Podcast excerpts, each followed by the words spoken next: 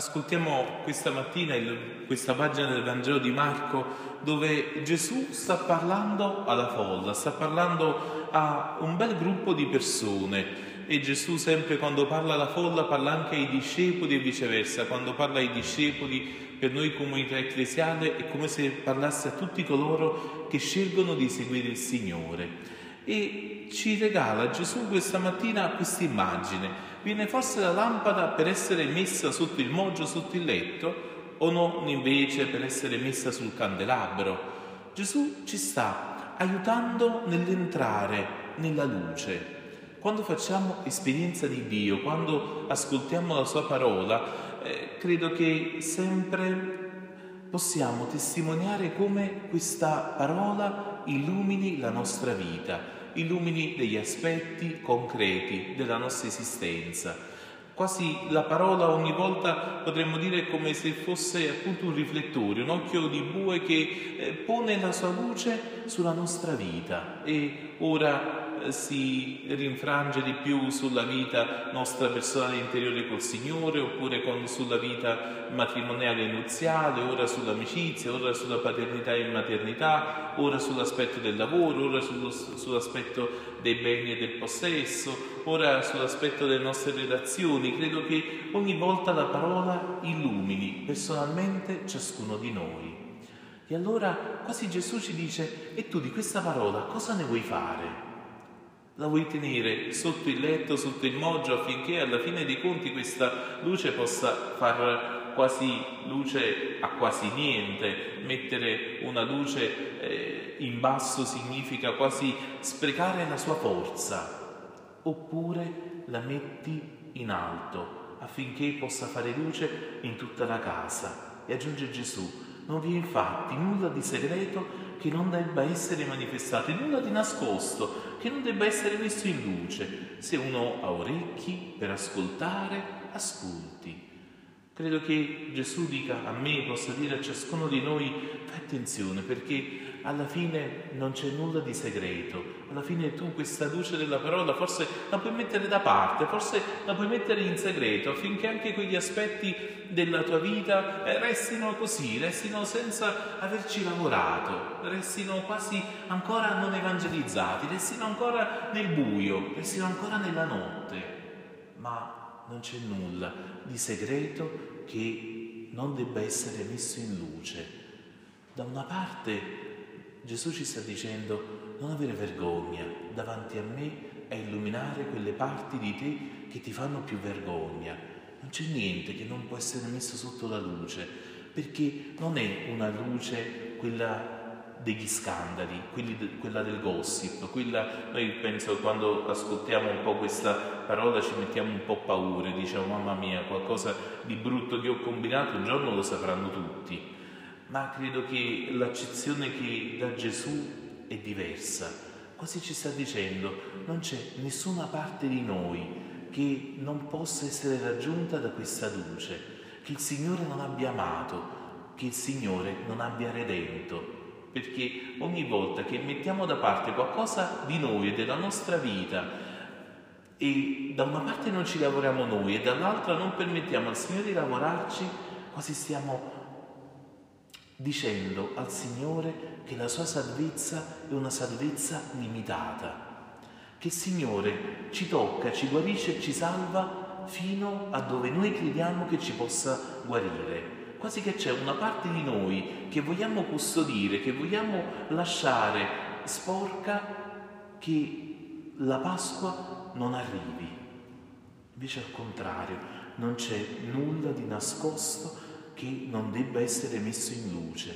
Tutto passa attraverso la Pasqua, tutto passa attraverso la risurrezione del Signore, tutto passa attraverso l'essere letto dalla luce di questa parola. Infatti Gesù diceva loro, fate attenzione a quello che ascoltate, con la misura con la quale misurate sarà misurato a voi.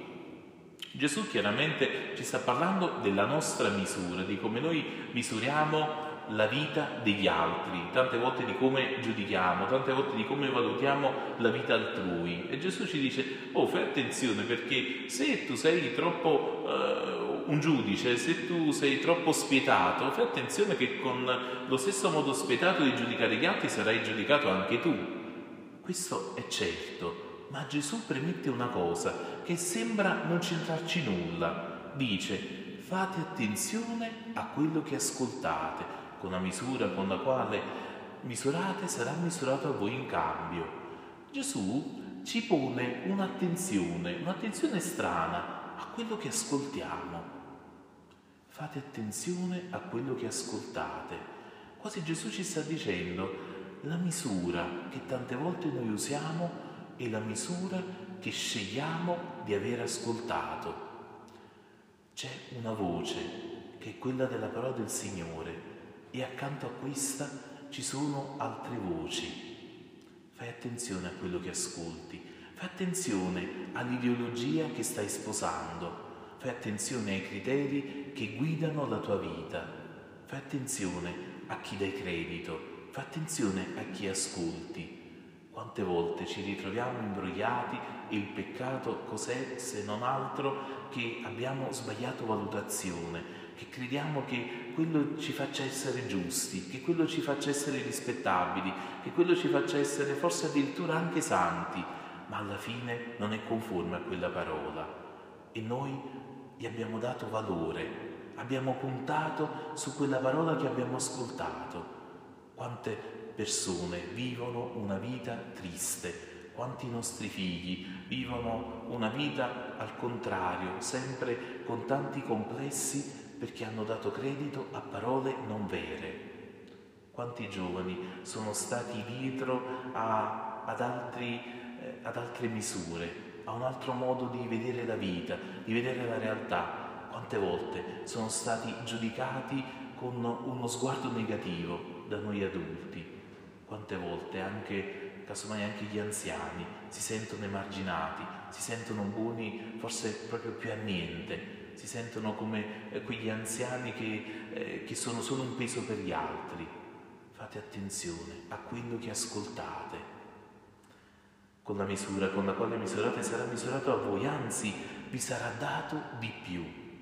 C'è un di più? Certo che c'è un di più, perché il Signore non ci ha amati con nessuna misura, se non quella di averci amato senza misura. Che bello, da una parte il Signore non ci sta chiedendo di essere, tra virgolette, eh, quasi eh, no, perfetti di una perfezione maniacale, che non ci riusciremo mai, Gesù eh, non, non, ci sta dicendo guardate, io a voi vi ho amato senza misura. No, fai attenzione a questa misura. Che bello, l'infinito amore di Dio a noi si dona nel dirci prendi questa misura dell'amore di Dio e ti sarà dato di più. Perché a chi ha sarà dato e a chi non ha sarà dato anche quello che ha. C'è chi non ha che riceverà in abbondanza e c'è chi crede di avere e gli sarà tolto anche quello che ha. Perché credo che c'entri sempre questo ascolto. Cos'è che noi possediamo? Possediamo le nostre convinzioni, possediamo quella parola che è entrata nel nostro cuore. A chi ha sarà dato ancora di più, perché chi ha accolto la parola sarà dato ancora di luce in luce, di cielo in cielo, ma al contrario a chi non ha, a chi ha scelto di non accogliere questa parola, di non dare credito al Vangelo, a chi ha scelto di non viverlo, sarà tolto anche quella menzogna che è entrata nel suo cuore. Perché? Perché ogni menzogna non è vera, ogni menzogna non resta per sempre, solo la parola è eterna.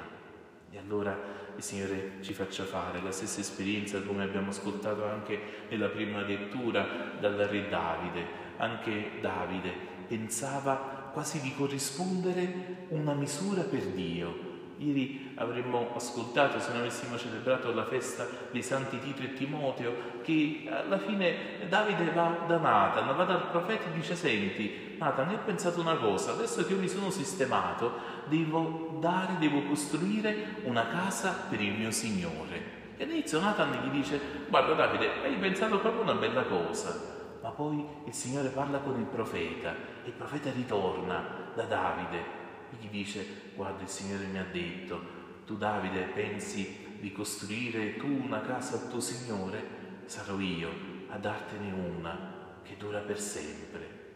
E così sempre, nei confronti del Signore, noi pensiamo di fare qualcosa per Lui, di usare una nostra piccola misura. Lui ci dà sempre di più, Lui ci dà sempre il centuplo. Abbiamo ascoltato con la misura con la quale misurate sarà misurato a voi, anzi vi sarà dato di più. Il Signore ci dà sempre il centuplo, ci dà sempre l'abbondanza e insieme ci dice la parola di Dio e la vita eterna.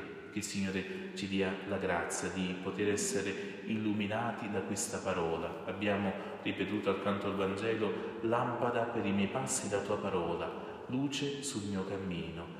Che il Vangelo sia la nostra misura, che il Vangelo sia quella lampada che mette luce su ogni aspetto della nostra vita, non con vergogna, ma con la semplicità dei figli che si lasciano amare e coccolare da questo Padre buono.